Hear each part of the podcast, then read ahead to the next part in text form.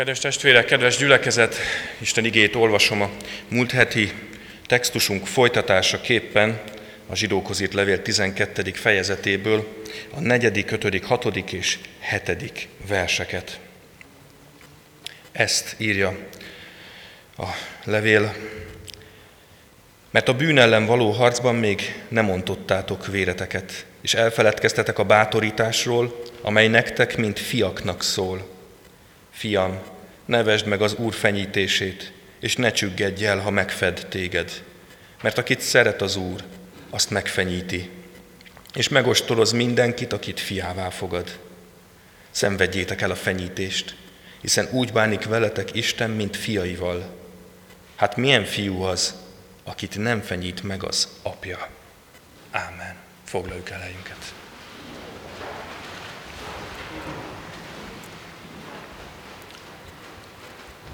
Kedves testvérek, kedves gyülekezet, a múlt heti Isten tiszteletünk, a múlt heti ige hirdetés témája, nagy kérdése az volt, hogy látjuk-e vajon, észrevesszük-e vajon a bizonyság tévőknek azt a sűrű fellegét, amely körülvesz bennünket. Azokat az embereket, azokat a sorsokat, amelyek a példájukkal arról tanúskodnak, hogy Isten itt van köztünk.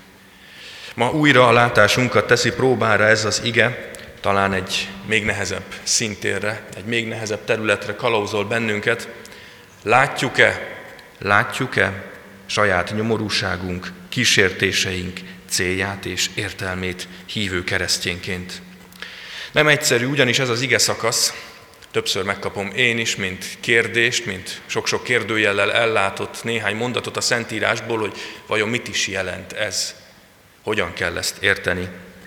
És nem is csak egyszer szerepel a Bibliában ez a fiak fenyítéséről szóló, bennünket bíztató és reménnyel eltölteni szándékozó néhány mondat. Három helyen is olvashatjuk ezt a gondolatot, hogy az Isten megdorgálja, megfenyíti az övéit, mint apa a gyermekét. Jobbnál egyenesen ezt olvassuk, csak hogy fokozzuk a feszültséget. Bizony boldog az az ember, akit Isten megfed. A mindenható fenyítését nevesd meg, mert ő megsebez, de be is kötöz. Összezúz, de keze meg is gyógyít. Érdekes, hogy ennek is csak a második felét szoktuk idézni. Ez kerül az igés kártyákra, mert valahogy ez a gondolat, az Isten feddése, fenyítése és dorgálása nagyon nem illeszkedik abba a képbe, abba a gondolatrendszerbe, amelyet a kereszténységről mi magunknak alkotunk. Általában, amit hirdetni szoktunk, az valahogy így hangzik egy ilyen nagyszerű tévésop reklámhoz hasonlóan, hogy legyél keresztény, mert szuperközösségben lesz részed.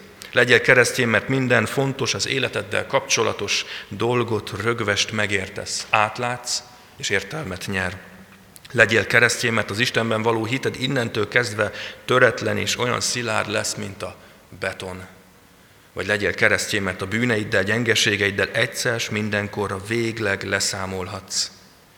Vagy csak legyél keresztény, mert minden sokkal-sokkal jobb lesz rögtön és azonnal. És ezt a mondatot, hogy Isten megfedd és megdorgál, különösen bennünket, keresztényeket, nagyon nem szoktuk idézni. Pedig ez is egy boldog mondás. Boldog az az ember, akit Isten megfed.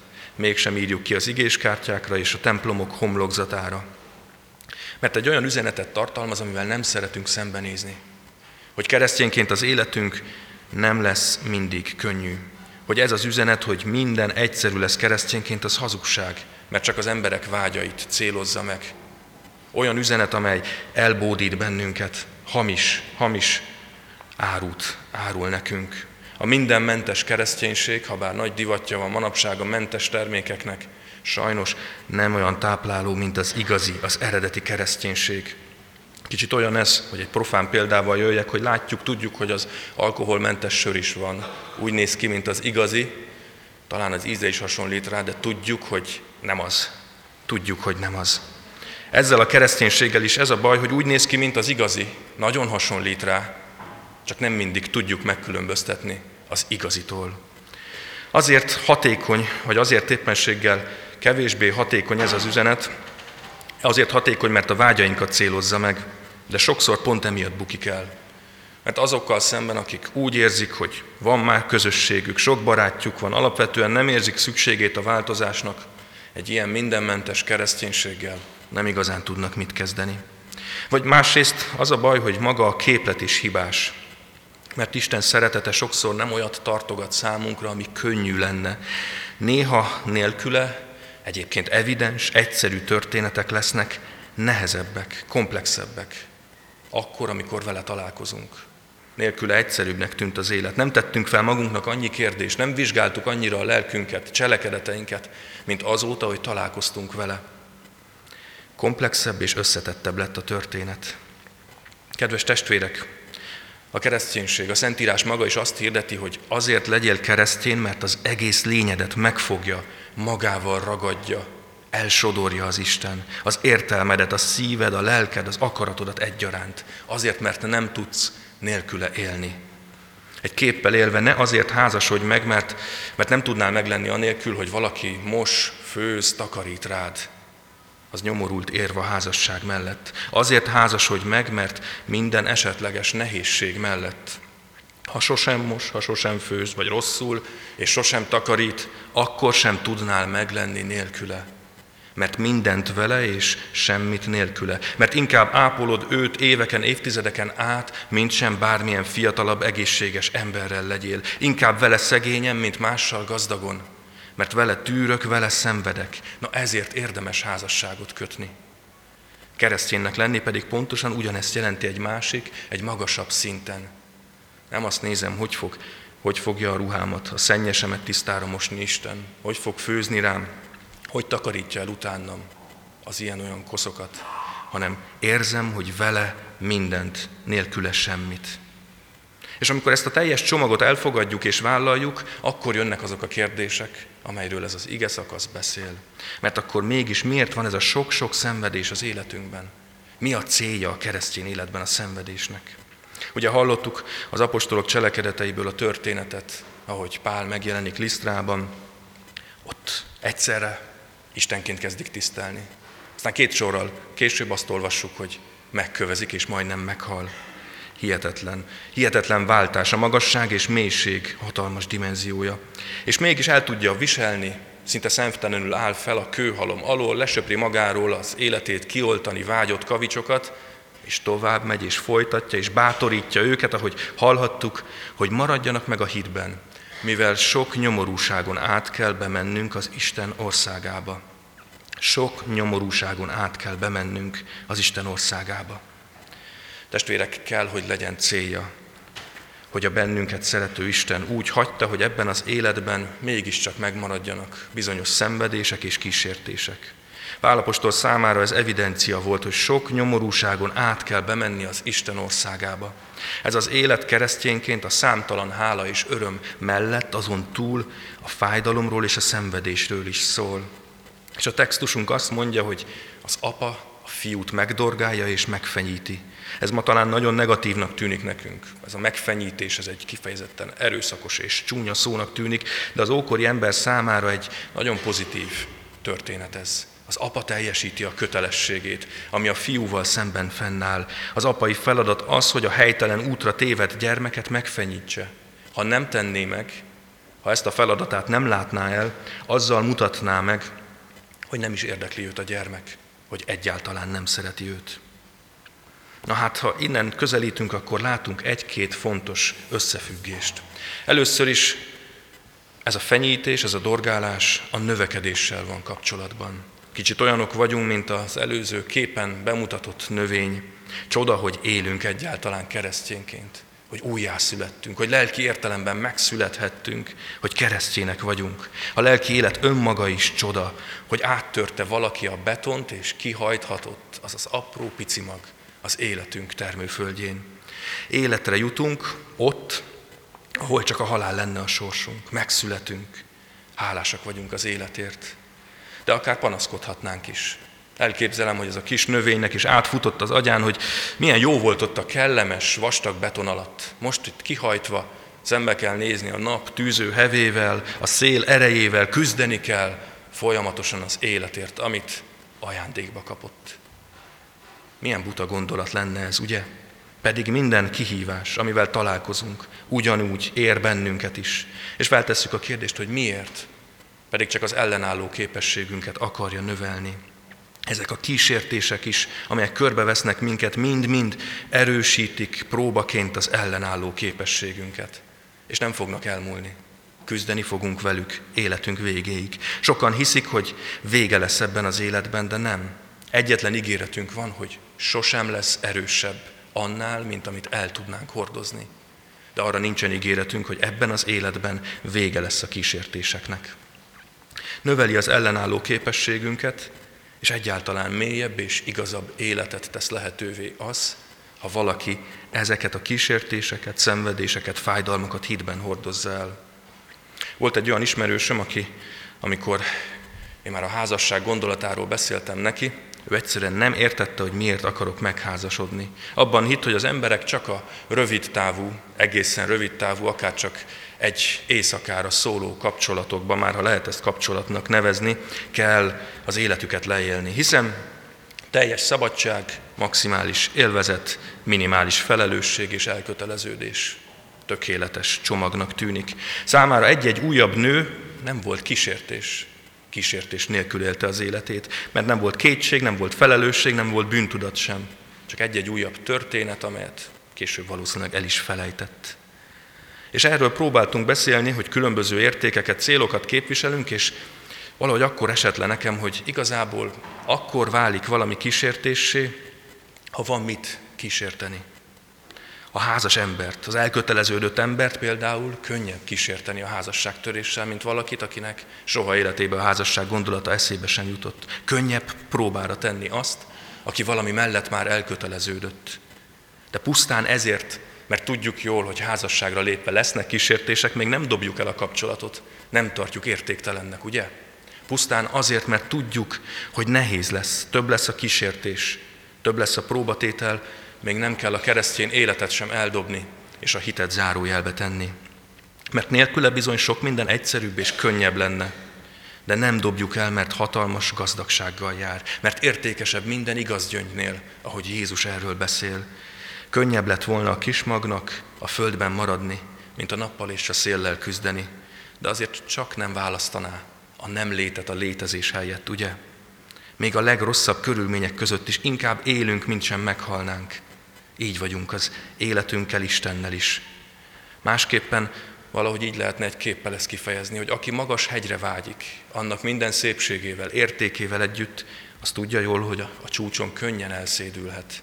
De azért csak nem fogunk egész életünkben a szédüléstől félve a földön kúszva járni, és ott élni mindent. A hitben járás kereszthordozás ugyanis része, elvehetetlen része a történetnek. Mi magunk vesszük fel, mi hordozzuk, de tudjuk, hogy erősíti a személyiséget, formálja a hitünket, növeli az ellenálló képességünket, Krisztus ibbá formál bennünket. Egyre jobban hasonlítunk rá. Kedves testvérek, egy fontos, de nehéz gondolat jön, amit lehet, hogy elsőre talán nem értünk, vagy félreértünk, vagy rosszul magyarázom, de fontos arról is beszélni egy fél mondattal, hogy Istennek akkora a hatalma és kegyelme, hogy még a bűneinket is fel tudja használni erre. Sokan hiszik azt, hogy a keresztény ember nem követel soha bűnt, és kétségbe esnek akkor, amikor mégis visszaesnek valamilyen módon. Valamibe, amit azt hitték, hogy már elhagytak, már maguk mögött tudhatnak. És sokan gondolják ezután, hogy Isten már nem bocsát meg nekik, hiszen megtörték, megtörték a hűséget, megtörték a szövetséget. És ez maga a kísértés, amikor a kisördög, vagy lehet, hogy egész nagyméretű, oda ül a vállunkra, vagy odaáll elénk, és azt mondja, hogy az Úr nem fog neked már megbocsátani, te már végleg elrontottad. Ott a kísértés. Ugye micsoda gőg azt gondolni, Micsoda elképesztő gőg azt gondolni, hogy vagyok én és az én bűnöm, amely nagyobb, mint az Istennek, a mindenható Istennek a kegyelme. Még itt is a legkegyesebb mázzal öntjük le a legelemibb gőgünket. Én vagyok a nagyobb. Még a bűnömben is nagyobb vagyok, mint az Isten kegyelme. Az ördög meg röhög a markába, mert ez a kedvenc fogása a pokolban. A bűnbánó képű, de kicsit gőgös figura, roston sütve, pátszolva egyenesen a templomból. Testvérek, ne higgyük azt, hogy az Isten kegyelme nem nagyobb, mint a mi bűnünk. Ne gondoljuk ezt egy pillanatra se. Higgyük el, hogy nincs semmi és senki, Aki az ő kegyelmétől elválaszthatna bennünket. Fogjuk fel végre ezt az igazságot. Engedjük, hogy áttörje életünk betonlapját. Ez az egyszerű igazság, amelyről az egész Biblia tanúskodik. Mert a bibliai hősök mind követtek el Istennel járva bűnöket. Meg is lett a következménye, de növekedtek a végén, visszatalálva a kegyelemhez, ezért lettek ők hősök, a hit hősei. Mózes, ugye, ritkán beszélünk róla, amikor megkapta a feladatot, hogy szabadítsa ki a népet, egyedül látott hozzá a projekthez. Oda ment, és az első keze ügyébe akadó egyiptomi rabszolgahajcsárt el is intézte. Aztán csodálkozott, hogy Isten terveiben valahogy ez nem így működött. El is küldte őt egy kis 40 éves pusztai gondolkodásra, hogy szedje össze a gondolatait, aztán utána újra kezdik ugyanazt a történetet. Aztán Jónás, akiről ugye nemrég hosszan beszéltünk ugyanerről a szószékről, el akarta kerülni a feladatát. Nemet mondott a mindenható Isten hívására. Kapott ő is, ő is egy háromnapos terápiát, beutalót a halgyomrába, de bölcsebben jött ki a partra utána. Az Isten kegyelme nagyobb, mint a mi bűnünk, ezt kell elhinnünk végre.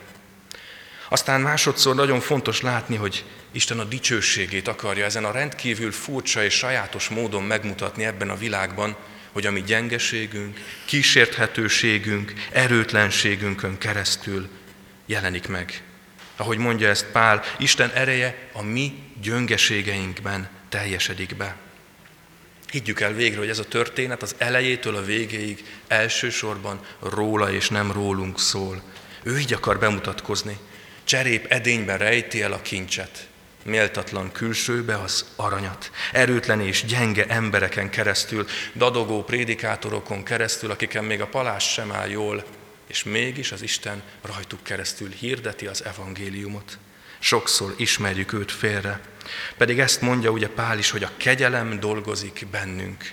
Az Isten velem való kegyelme, így folytatja. Elhisszük, hogy velünk van az Isten kegyelme, munkálkodik rajtunk keresztül, még a gyengeségeinken keresztül is. Mert Istennek az a célja a végeredményben, hogy egyre jobban bízzunk benne. És ezt a legtöbbször sajnos csak a saját bukásunkon keresztül tudjuk megérteni, felfogni és újra megtapasztalni. És ő pedig széttárja a kezét, és azt mondja, hogy rendben van. Ha csak ezen keresztül megy, akkor így fog menni. Ez a bizalom akkor érték, ha vállalja, még ezt a kockázatot is érte. Azt mondja, hogy inkább teszem próbára ezeket a keresztjéneket, csak hogy ez a bizalom erősödjön bennük, mint sem, hogy hagynám őket boldogan, békén, szabadon, de nélkülem élni ebben a világban. Azt mondja, hogy meg kell tanulni újra és újra bízni benne. Tehát nem az a kérdés, hogy vissza fogok-e esni. Vissza fogok esni. Meg fog történni. A kérdés sokkal inkább az, hogy mi fog utána történni. Mert aki áll, aki járni tanul, az el fog esni. De inkább ez a fájdalom, mint az örökös kúszás a földön. A visszaesett keresztény sosem lesz boldog, ez biztos. A meg nem tért bűnös sokszor mutatja magát boldogabbnak ebben az életben. Ez is biztos. biztos. De a nagy kérdés csak az, hogy megküzdünk-e magunkkal, hogy vállaljuk-e a harcot, hogy felállunk-e újra és újra, hogy visszataláljunk hozzá. Jól látjuk ezt a Bibliából is, hogy Isten sajnos a legtöbbször csak olyan embereket tud megszólítani, akik valamilyen módon összetörtek ebben az életben. Ezért kerülnek Jézus közelébe a leprások, betegek, vakok, bénák, olyanok, akik leszámoltak már az életükkel, vagy akiket a barátaik elárultak és egyedül maradtak. Elvégre arról van szó, hogy mindent leteszek, oda bízok, oda teszek az ő kezébe. És ezt leginkább akkor tudjuk megtenni, ha magunk már nem bírjuk el a saját életünk terhét. De ebben újra és újra meg kell erősödni. Mert ahogy feláll a béna, abban a pillanatban újra azt gondolja, hogy magától tud ő járni. Egészen addig, amíg újra el nem esik. Sajnos az ember sok rossz tulajdonsága mellett lelki értelemben nagyon feledékeny. Folyton elfelejti, hogy kinek köszönheti azt, hogy él, hogy élete van, hogy jövője és reménysége van. A teológusok sokáig vitatkoztak azon, hogy, és nem tudom, hogy kinek vetődött már fel ez a kérdés, de jogos kérdés, hogy miután Isten megteremtette a földet, az édenkertet benne elhelyezte Ádámot és Évát, mennyi ideig tartott az, hogy Ádám és Éva bemásszon a kerítésen és letépje a gyümölcsöt. Mennyi ideig tudtak Istennel békében és boldogságban élni. Hát volt egy szkeptikus teológus, aki azt mondta, hogy ez maximum pár óra lehetett, és utána rögtön megtörtént a baj. mert ilyen az ember, az édenkertben élve is elfelejti, hogy kinek köszönheti azt, hogy ilyen jó sorsa van. Hamar és gyorsan elbotlunk, de a nagy kérdés, hogy mit nézünk ilyenkor. Fejünket hagyjuk, hogy a földre szegeződjön, siránkozunk magunkon, vagy újra és újra eszünkbe jut, hogy van mankó, van kéz, amely felemel, mert erről szól ez az egész történet. Isten ígéri azoknak, akik a földön fekszenek, hogy újra és újra felemel minket, hogy azoknak, akik járni sem tudnak, ő majd sasszárnyon fogja hordozni őket, magához ölel, kezével betakar, szeretetével meggyógyít. Eszünkbe jut ez, amikor a földön fekszünk. Testvérek, akit szeret az Úr, azt megfenyíti, és megostoroz mindenkit, akit fiává fogad. Ezt az evangéliumot, örömhírt erősen és határozottan kell hirdetnünk. Átéljük ezt. Átéljük ezt, és tudjuk jól, hogy az újjászületés és a növekedés a célja.